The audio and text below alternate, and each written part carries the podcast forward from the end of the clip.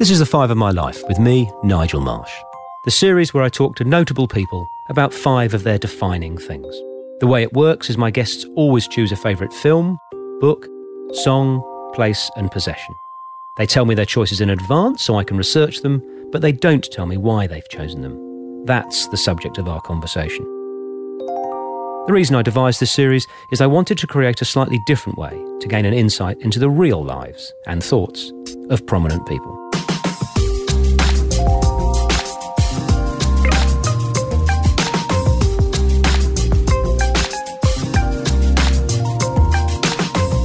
Jeffrey Kamins is the senior rabbi at Emmanuel Synagogue in Sydney.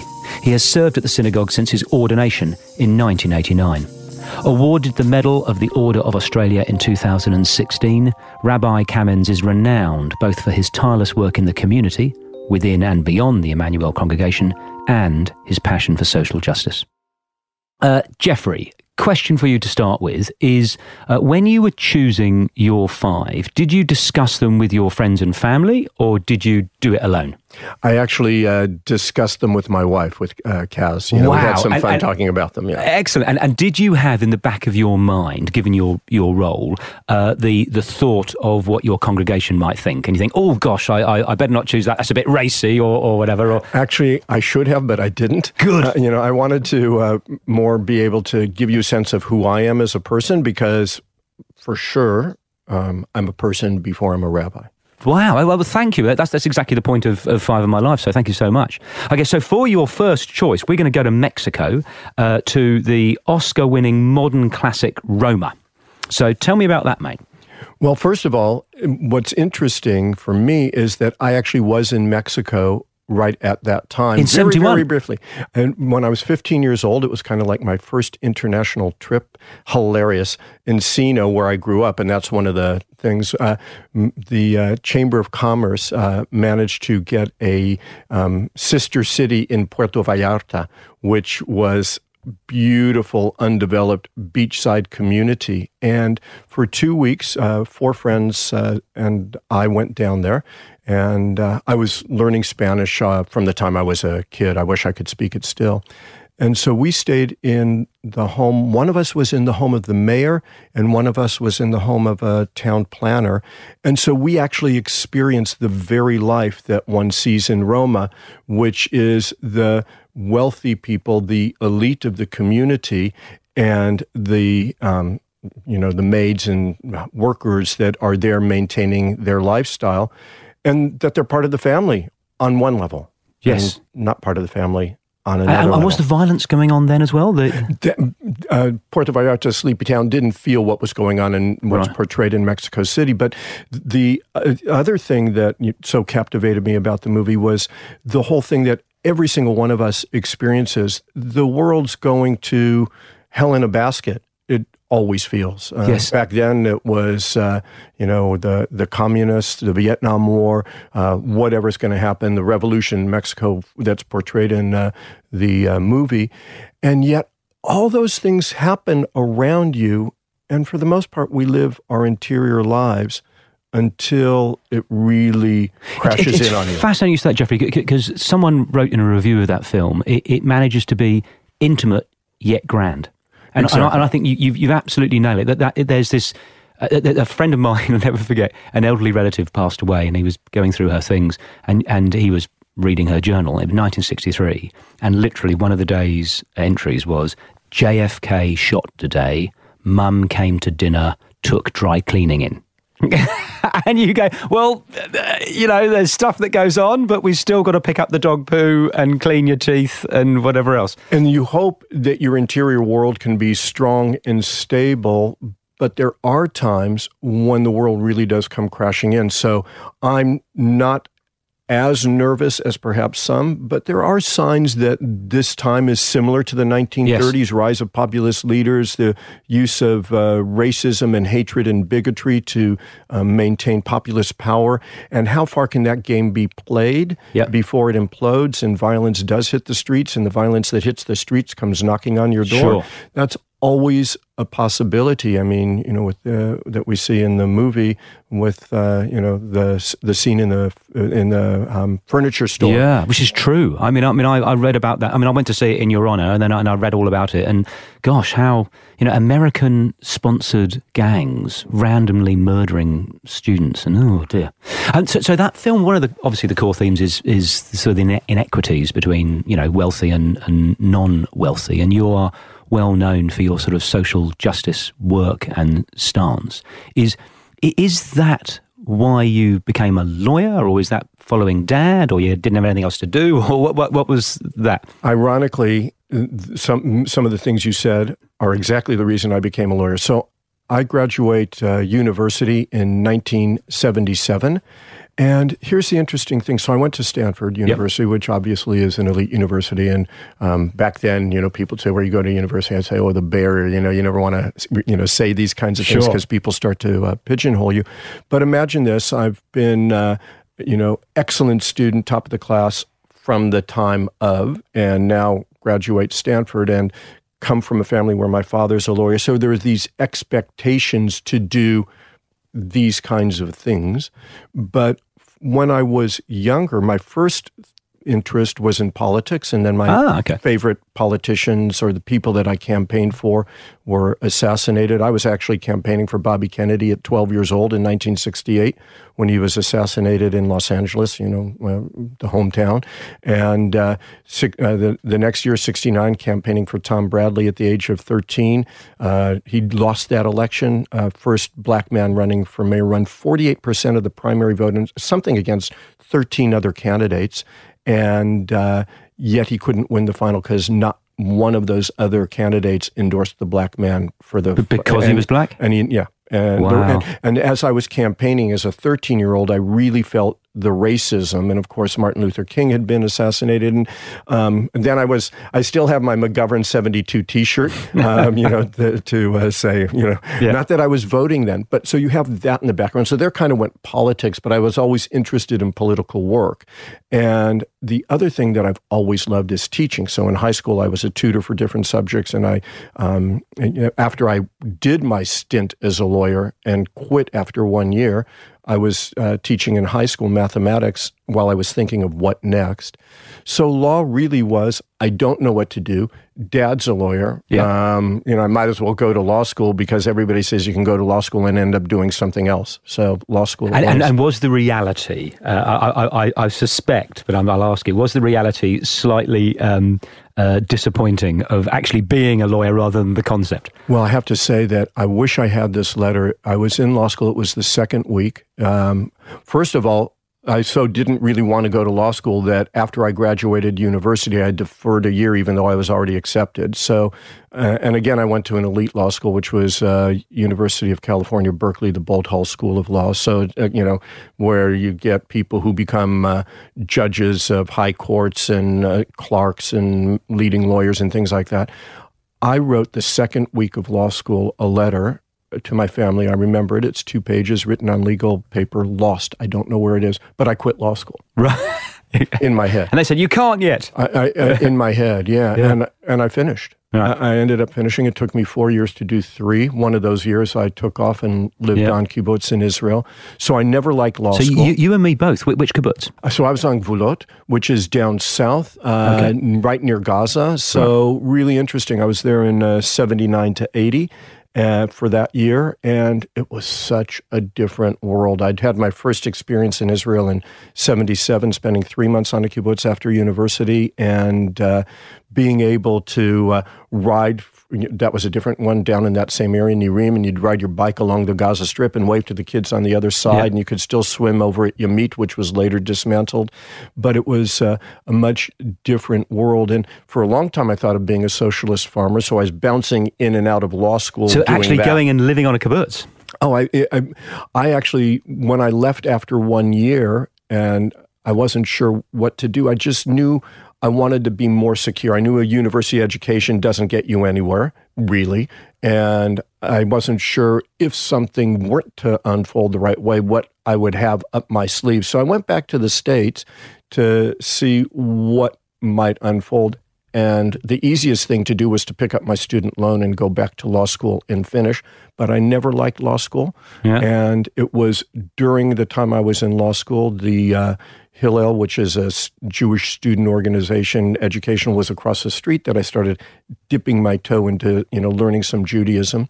But uh, after law school, you want another story? Uh, absolutely. Okay. I'm loving Um, this. So after law school, I wanted to uh, work in the uh, Jewish community primarily, and so this is it. It's 1982. Uh, okay, okay. Now I'm getting into um, things that. Yes, you asked about the congregation and Yeah. how I'm going to talk. I'll talk the truth. All right, um, because this was what was so for me.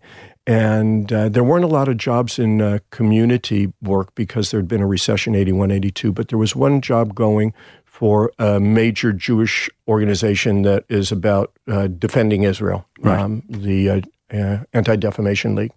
Had a fabulous interview. They were very impressed that this uh, young, uh, what was I, 26 year old man, having graduated from Stanford and Boalt Hall, was interested in interviewing with them. It was a fabulous interview until about maybe half hour into it. And they said something about being a spokesperson for Israel, which I was absolutely ready to do because I love Israel to this day, Yeah. and I believe in our right as Jews to, uh, you know, have self determination in a, a country of our own. June 1982, war in Lebanon. It was around the time that the uh, siege of Beirut was happening, and they said, and I said something like, "Are you saying that I need to defend Israel, right or wrong?" And they said, "Of course." Right. and they could see something happen. I could feel something happening in my body, and obviously it showed on my face. And the uh, interview took a 180 degree turn. We were polite till the end, Yeah. but uh, that was it. So I ended up uh, working one year at my dad's law office. Wow. And um, when I started, I said, "Okay, I'll give it a year, and we'll see where it goes." And uh, a year later was a Tuesday, so I ended up working to the Friday and quitting. I'm a man of my word. Now, listen, before we move on to your uh, second choice, uh, I, I am. Uh, I, I keep a journal and I write down quotes and, and things and people that interest me, and just because I, I just always have done that. And, and I've I've had one. This is going to be embarrassing. You're going to see a grown man weep uh, that I've really liked, and it's from the Talmud. But a mate said to me, "No, it's not, Nigel. It's a made-up internet bit of rubbish. It's like a Hallmark card thing. So I'm going to read it to you, and with your, you've got the brain the size of a small African country. You're going to tell me if it's from the Talmud or not. That's going to be very difficult because there's many volumes and thousands Ah, of pages of Talmud, and I certainly haven't read it all. of course I I'll, am. I'll try. I'll try you out. So here we go. cover. So, so this this one touched me. Um, it's not my kitchen clock. Um, my kids. You know, roll their eyes, but it's it's a clock that um, one of those like dot matrix clocks that flips over, Mm-hmm. but all it says is now. It never changes, but it changes every minute, ten minutes, an hour. But it only, but it never changes to anything other than now. Slightly different typeface, anyway. Blah blah. So that will like make it. a bit of context. Yeah. So here you go. Um, do not be daunted by the enormity of the world's grief. Do justly now. Love mercy now. Walk humbly now.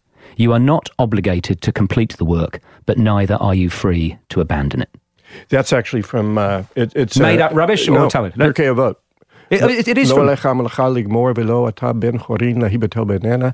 It's not incumbent upon you to finish the work, but neither are you free to desist so I can keep it. that in my journal. Yeah, Fantastic. absolutely. Now the bits about the now added in, um, that might be, uh, you know, a, a slight, uh, rubbish. That's probably a slight emendation because there's no Talmud, which is expanded commentary on Pirkei Avot, which is a work of the Mishnah, second century work. It's the first codification of Jewish law outside Scripture, outside the Bible, and that's a very, very famous uh, And- and- teaching. we actually read it at uh, funerals. Okay, now we are going to stay up to date, but we're going to move from Mexico to America. You have chosen Don DeLillo's latest novel, Zero K, one of your favourite authors, I gather. He is one of my favorite authors. I love uh, the way. th- I think a lot of my favorite authors are that little bit edgy and somewhat dystopian. Um, so I love the way that he describes characters, describes relationships, and places it in a setting that for me is very evocative because they're usually set in some either America of my growing up, for example, Underworld, which is you know, just a little older than me. It begins in, you know, so like, Underworld is his 1997 book. yeah, Yeah, yeah. And, and with you know, and it, and it covers that huge expanse working backwards in a you know the most interesting way. And uh, it, his books are the kind of books that you can read more than once. So, And so, get so you told more. me that you've reread this. Do you So- do that often? Do No. You, no. I actually reread Zero K just to- have it a little fresher in my mind, and knowing that I would love doing it. Yeah. The first time I read it, I was delayed on a flight coming out of Perth back to Sydney, and I was you know in the lounge for something like six or eight hours and read it from start to finish, and it, it was just so uh, captivating. And uh, And the premise of the book, which is amazing, is, is a billionaire. Um, his wife is is very very Second ill, wife. second wife terminally ill, and so he. Um, um, I'm simplifying this, but but he uh, invests lots of money and, and effort and energy into uh, cryopreservation. and his pre- preservation of body and mind in this very weird way. So it's all fantastical on one level, but possible on another. Well, there- there's so many questions I want to ask you about this. So, for, so for one of the interesting things, especially to a to a religious um, uh, figure, that that raises is just pretend you could do that, so that they're sort of frozen, and then the their soul ascends to heaven or whatever you believe in, and then. 20 years later, you can resurrect the person. You're resurrecting a zombie. So in th- yeah, exactly right. But in this um, way he presents it, the mind is still. In the- oh, uh, so weird, you know. And so you get to it's only a few pages, kind of like in the transition from part one to part two of the book, where this second wife has been, um, you know. Preserved, Yes. and so she's they're all in these pods and cases and stuff like that, and uh, and the way he describes it is all rather um, uh, what, what should you say, bizarre and mystical, and her consciousness is floating, and there's this sense of when your consciousness is floating and not actually in touch with your body, how um, distressing it can actually be. And uh, it opens up all kinds of confusion. And one of the interesting things that is uh, in a different book, but touching on this subject, is in Homo Deus, the sequel to Sapiens. Right. That, you know, everybody's been uh, reading it. And at the very end, he's pointing out that what we have possibly um, happening for human beings is to create non conscious intelligence. And so um, DeLillo's playing with, you know, what is consciousness itself and how does Yeah. you know how does it manifest when it's disembodied so to but, but also the, the, the for me the theme of death and how badly we we deal with death and billionaires trying to uh, stave off death. So Larry Ellison, the founder of Oracle, his quote here I wrote down, which is "Death makes me very angry." I mean, come on, Larry. I mean, death is it, it's it's a factor of like he's invested half a billion dollars in in halting the aging process. And, and, and for me, I'm going to come on and I'm going to ask you, because I don't know, what is the Jewish philosophy, theory, whatever, of the afterlife? So, so it, it- there's, do you know the writer Julian Barnes? Yes. A wonderful story about heaven, where heaven's a place where you go and you can have whatever you want. So the best wine, the best sex, the best anything you want, and, and uh, you, you just you just ask for it. You want to do play a round of golf and have 18 holes of one, done, right? Whatever you want. Within a month, everyone presses the red button that's available, which it extinguishes yourself because nothing has any value anymore, apart from one group. Can you guess who? I'm not, not going to try Academics okay because they go that you never run out of trying to read. But but the, the reason for telling that story is we, I, I think we we kid ourselves that conquering death would be a good thing to do. There's a beautiful reading that we have in our uh, which is the prayer book of uh, Rosh Hashanah Yom Kippur, and that whole season in uh, Judaism is about you know facing life and death, and it happens in the seventh month of our year, which corresponds to the um, sign of Libra, and the major theme is life is in the balance, and life will end. Yes. You know, well, put it this way life in your body will end. So this touches on your other question. So Judaism absolutely begins, and this is one of the reasons I became a rabbi, Yeah. is um, in, in a, what I'll call a spiritual understanding of life, which is to say, a beyond material. Yep. So uh, I, I define an atheist as someone who only uh, believes that the material is what's real Yep. and everything else doesn't exist. It's it's nothing. Whereas a, a spiritualist, uh, if you know, we'll say that, is someone who believes that beyond the material is something that we'll call essential. You know, but, that, but when you cark it, if I can bring it down, it, do, do, do, you go okay, on in some so way? So here's the thing. So in that, and this is uh, so. If you don't mind, it'll be a slightly longer answer to a short question. Do you go to heaven? yeah. So, so um, life is what is. There is this life force, and the beauty for me in Judaism is the name that has been given God back in the Torah thousands of years ago is spelled with equivalent letters in Hebrew to uh, HVH. And that is a form in Hebrew of the verb to be. Right. And so um, there's a famous teaching, and Jesus even is quoted in the um, Christian scriptures saying it's the most important teaching of the Torah, that basically says um, that listen up, Israel, Shema Israel, Adonai Eloheinu Echad. This HVH is what is our God, and it's all one. So all being is one, is the essential concept behind Judaism. And therefore, that means as a being, you are part of it, it is part of you. And while we know that our atoms will reconfigure after our death, so does our being. Now, is there any identity to being? There's lots of speculation, but Judaism is quite clear that the afterlife is speculative. Right. It ended up developing over time a dogmatic belief in uh, resurrection of the dead. And Christianity took that and morphed it into there has been a specific resurrection of a specific person in a specific time, but Judaism's, and that influences Islam's as well, is that there is an end of time when those who are righteous, and you don't have to be a Jew to be righteous, will be resurrected. And then come all the funny questions like, in my 19 year old body, because that was pretty buff and I was feeling really good, or is it going to be in my 93 year old body that, you know, and I it's going to have to be a walk? big room because there's a lot of eh, people. Yeah as well. So I have to say, I believe that life exists beyond my physical body's death but I don't know that there will be Jeffrey Kamin's specific identity. I don't know where I heard this image, but it's one of the ones I love the most. Imagine the ocean is the ocean of consciousness, and each one of us conscious beings is a wave. Like snowflakes, there's no two waves that are alike. The wave crashes into the sand. That's the end of that wave.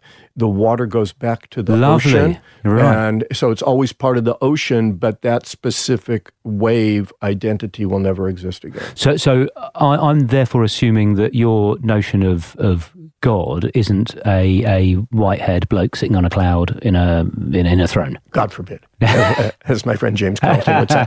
Um, but uh, the the and the other thing is that um, any incarnation of God in, is uh, a, as God itself. I don't understand that we're all aspects or um, you know sparks of that divine energy or that life force, yes. But that there's anything that is it other than it, absolutely not. You'll always hear me use the word it when I speak right. about God as well, or you just use that word. And, and then without wanting to cause a, a schism in the Sydney community, is, is are those views that you've just expressed um, uh, shared by what's the opposite to progressive to to, to the non-progressive uh, yeah so I, I, mean i officially identify as a traditional rabbi as opposed to an orthodox um, i have very progressive ideas but i think judaism in and of itself Absolutely. You can look at the oldest teachings of the Bible. You can look at songs that are sung in every syn- synagogue around the world. And the, what is taught based on that HVH or basically God is, God was, God will be, God exists beyond all time and space and eternity, and God is not corporeal or divisible.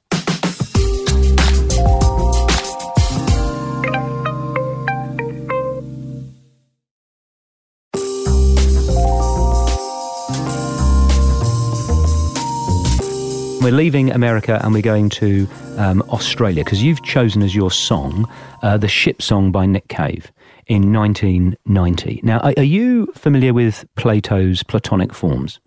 Not well enough. Okay, so so I mean, I, sadly, I, I, confess. See, that's so it comes back to that concept of uh, heaven, and yeah, I could learn forever and ever and ever. so, so, but, I, if, any, if, any, scholar listens to this, they'll they'll send me a rude email. But but, it, but put simply, uh, it, it's the Plato believed that everything that exists in the world is an impure copy of the perfect model that God created. So God created the perfect chair, and then there's lots of copies of chairs. God created the perfect car, the perfect man, the perfect dog, and everything is an impure copy. Now, the reason I'm saying that is Nick Cave's The Ship Song is perfect. there is nothing you can do to make that better. You couldn't make it longer, shorter, put in a guitar solo, put in more piano, do it. It's just perfect. And there are things in this life that are beautiful. I don't understand why. So I listen to that and I go, that is, I'm in the presence of greatness. I don't understand why, but I want to call my family in England and tell them I love them. I, I, just don't know why, but I've just listened to you know sail your ships around, and I'm I, am moved. I feel a little bit tearful, and, and, anyway, so so so that I'm so glad you chose that song. But tell me your story behind the this. Well, I love music. I wish I could play music. Uh, that would have been another dream if I could have been a musician. Ah. Are, are, are, you a singer in the car in the shower, or? I, I, you know what? I remember as a kid being a shower singer. I remember as a kid also being really good in the school choir as a boy soprano, and then my voice broke, and so did all the dreams of. Uh, did you ever play in a, a band or not? No, but my mom is a singer. Oh, and okay. So, and I remember, you know, walking home and, you know, and we'd be walking up the street and we can hear her doing her, you know, scales. And then it was very embarrassing. Now it's a source of great pride that she's, you know, been a singer and a piano player and all those kinds of things. Did you go to live music a lot or not? Uh, as a, uh, I think that's why I have tinnitus. It was, you know, too many uh, Led Zeppelin concerts and things like that. I was unfortunately just too um, young to catch uh, Hendrix and the Doors and people like that who did come through LA. And uh, the Doors would have been, you know, that was my first two albums was uh, the Doors' first album and Wheels of Fire by uh, The Cream. And so I had lots of songs that were there just for the love of music and for those lyrics and things like that. But then I thought, I want to choose something that's Australia based because I haven't been here half my life, but it's closing in on that, which is quite a surprise to me. And Nick Cave is just amazing. He's a poet. He's, uh, you know, so incredibly dynamic and creative from his insane rock and roll things like Dig Lazarus Dig yeah. and that whole album. The Mercy Seat and like Oh man, when you really want to walk fast, you crank that up yeah. and you know put that in your earbuds and boy off you go. And then he's got these most amazing love ballads and yeah. he can just so touch not just the body but the heart. And as you say, it's just the most exquisite love song. And um, you know, there's so then you know once I pick it and then I start doing research, there's comments about well, it's actually about illicit love because you know, um, we, you know, you you're talking about staking your moral ground, but I didn't take it like that as well. And just this morning, I was reading a commentary from him, and he was saying it had to do with you know some of these long arguments that he was having with his wife into the night, and then they'd fall into each other's arms and stuff like that and fall asleep. So, but for, for me, uh, and this, I mean, I, mean, I, I just choose to believe this because it makes me mm. it makes me happy. But if somebody creates something beautiful and true uh, and authentic, then it exists in its own right forever. And other people's uh, responses to it are equally valid. It doesn't matter. So if Picasso or, or, or, Mona Lisa or whatever it is, or a beautiful building, is your response to looking at the opera house, might be completely different to mine, and they are both equally valid because the bloke who designed it did his job. He created something beautiful. So even if, here we go, you respond to the ship song in a completely different way to how Nick wrote it, it, yeah. it doesn't matter because you, you've, you've entered that club where you've produced something like the Sagrada Familia. Have you been to the Sagrada Familia in Barcelona? That amazing yes. church. Whoa! You go, guys, you're doing it. But but I'm, I'm going to ask you another question, and, and uh, I, I don't mean this to be a too challenging question, but I am interested. So that song, I take it, I take it to be about love, and mm. it hmm. makes me feel loving. Um, do you? Um, it, is there anyone for who you just can't feel empathy? I'm going to talk about my younger sister right now because she is the most beautiful person with her empathetic heart. And there are times when I see her and I'm thinking, I wish I could be as empathetic as you. I'll tell you a story back in Encino, my hometown, a few years ago.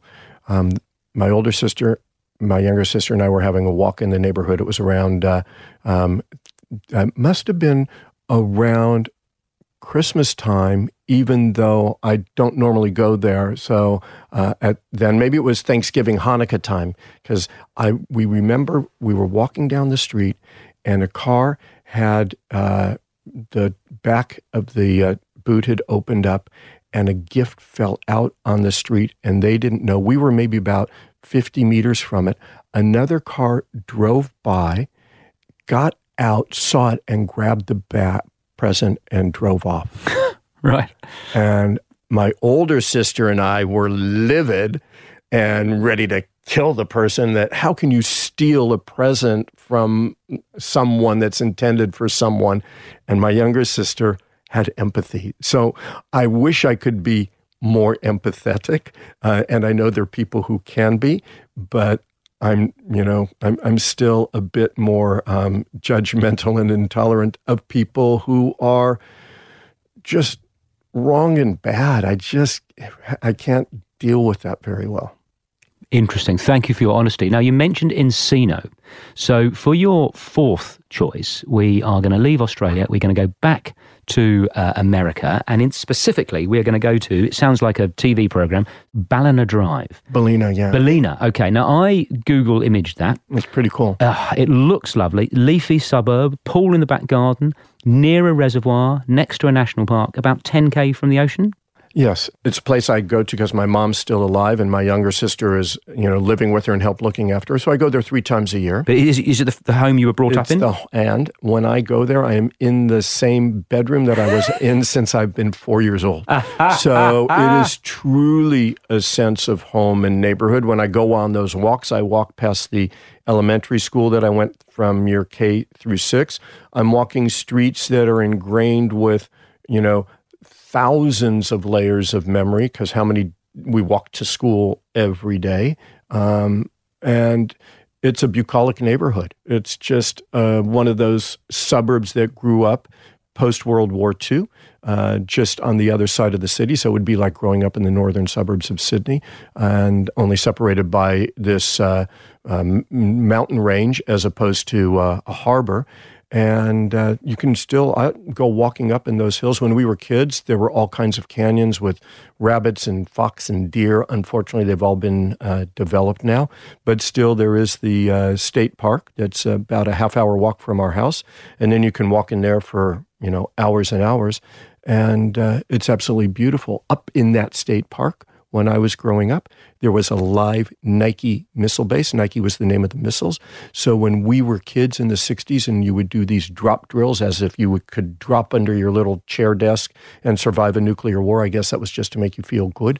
Um, there's just, as I say, layer of memory upon memory, and all my mates are back there, and my family's back there, and uh, it's a true sense of home for all the things home are. Coming full circle back to the movie of uh, Roma, the home that was so beautiful and peaceful and loving, and then the home that as the 60s unfolded into the 70s ended up leading to my parents getting divorced, you know. And so there's just so much there, and uh, it will be the family home forever, you know, which is a so great thing. There's Bill Bryson, the writer Bill Bryson, writes amazingly uh, about lots of things, but one of them is there was a time in American history, uh, late 60s to uh, late 50s to mid 60s, that probably will never be replicated. Where if you were, which I, I imagine you are, a, a, a sort of well-off professional family living in California, life never gets better. It, it, it, was at the time where you know, the invention of the, the, the, the proper motor car, the drive-throughs, McDonald's. I'm not saying those things are, are, are, lovely, but just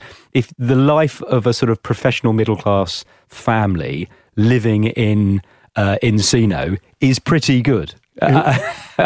he nails it. Yeah. and that's we weren't upper middle class. We were middle class we didn't, you know, have riches. The family holidays were, you know, get in the car and you know explore the the Southwest, the Northwest, the coast of California, those kinds of things. Sure. But it was just that beautiful life, the family together, um, a real sense of neighborhood, kids playing on the street, and uh, a, a true sense of that life that could be before the world came crashing in, Yeah. which, it did. Well, so well- I feel so lucky. Yeah, what a wonderful to ha- privilege. to have had that experience. And it, so I think that's part of what uh, that house and that place represents is just an incredible grounding, foundation, structure. Uh, let alone it's a beautiful um, architecturally designed house in a beautiful garden. Yeah. Oddly, with you know gum trees planted by my father in the 1960s in front of it, and who thought I'd come to the land of gum trees? You know, so there's just so much meaning to it. Wonderful. Well, so you've mentioned your mother, and uh, your fifth choice is going to um, come on to your father because you have chosen a wonderful bronze uh, sculpture of a. To me, I'm looking at a picture of it of a bearded man uh, reading a book. First of all, can you tell me about the sculpture and then your story behind it? So the sculpture uh, was done by my dad. I don't know the year. I could look at uh, the bottom of the. Uh, I think it was in the 1970s or 80s. He always was a fabulous artist. Uh, when he was a kid, we still have some of the charcoal drawings that he did, and he would tell the story. He's passed away uh, in 1998, so over 20 years ago. And uh, he uh, was doing, you know, as a kid, charcoal drawings, and then his parents saw his talent, so they sent him to a class where there was live, live uh, model, and you know he'd have to. Um, you know, he was so shy and embarrassed. He'd kind of look up and then cover his eyes and draw, and look up and cover his eyes and draw. and uh, so he would tell that story. But he so he did beautiful charcoals, and then later in life he would have been in his fifties as he had a little bit more time because he was an incredible lawyer. He was president of the Beverly Hills Bar Association. He was on, uh, renowned at the State Bar of California, and the most ethical person I've ever met, and also an atheist. So he, Uh, a, a Jewish atheist? yeah, he he'd um, grow. Our family, uh, his all my grandparents were born in Chicago, and uh, then came to Los Angeles. My mom was born in L.A. My dad came there as sevens, Uh, and so we were truly an assimilated family, truly secular family. I never went to synagogue uh, except for friends' bar mitzvahs as a kid. I only started learning Judaism after my time in Israel, and uh, my so my dad is an atheist and yet the most ethical person. And that's why I have never believed that one needs religion to be good. In fact, just the opposite. If you need something written down in a book from a long time ago to tell you what's right and wrong, then you don't have a very strong inner moral development. You know, you, that should be able to come from within through the guidance that one gets from family, culture, and society. Some of which is going to be influenced by those those books and those stories. So, um, my dad started doing all kinds of three dimensional sculptures, working with clay and then into bronze. And he did a whole series of lovers and then of cowboys. And then he started doing uh, Jewish figures as well. And I, you know, so this would um, be a, and he would do them off of photographs. So this is a photograph of a uh, a rabbi who was studying a, a, a Jewish text. And so part of it is just the irony that you know then I became a rabbi and. Can you imagine? I had to quit working in my father's law office, not knowing what I was going to do. So I'm now like, you know, what was I? Was 27, almost 28, clueless as to what was I was going to do in life, and then having to tell him that I was going to become a rabbi Yeah. because I'd had that moment of revelation that that was the way of being able to, you know, work in community, which is something that I'd always wanted to do is to transform community and society, but now to do it not as a politician, but to take all my spiritual drive. Because unlike my father, I always had a sense, even in that bedroom in Encino as a little kid, that there was a presence beyond this material world. I deeply sensed it and I felt it more than once, not as often as I would like.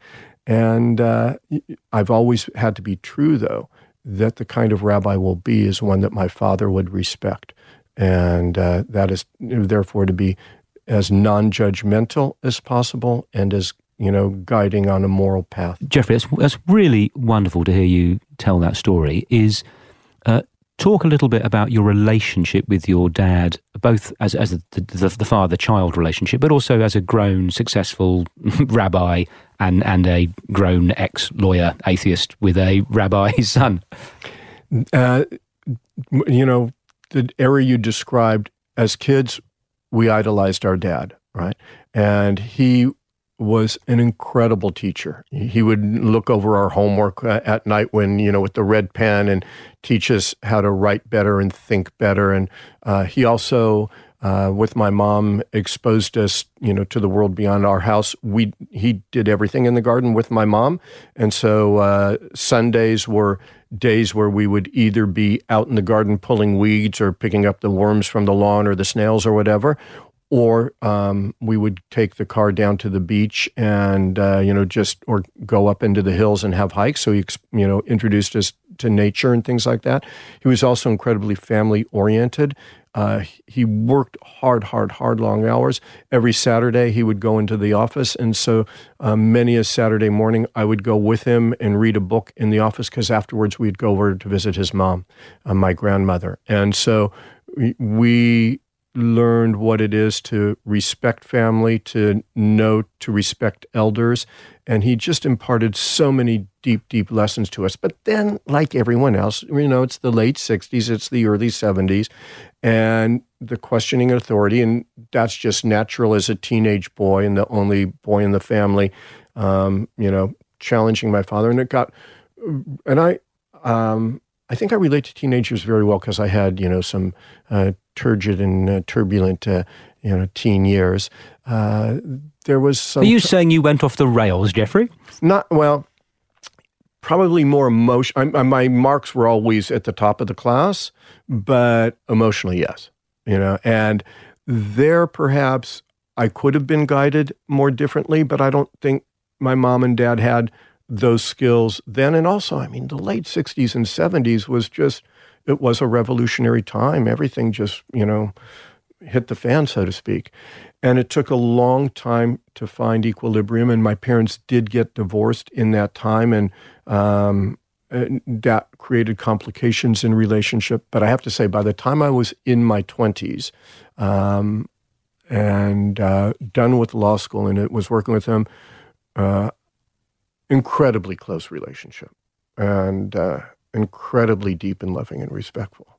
Yeah, and, and he taught me the most important lessons in life. He sounds an amazing man, and and uh, ninety eight sounds a bit a bit he was early. Young. Yeah, was fought in World War II, decorated soldier, Silver Star and Bronze Star, um, and uh, never a scratch. Came out, worked as a lawyer, never sick a day in his life, and then just toward retirement developed some blood condition that the treatment was a little bit of a form of chemotherapy I didn't realize that had a risk factor of uh, bringing on leukemia. And mm. one day hmm. it did, and six weeks later he was gone.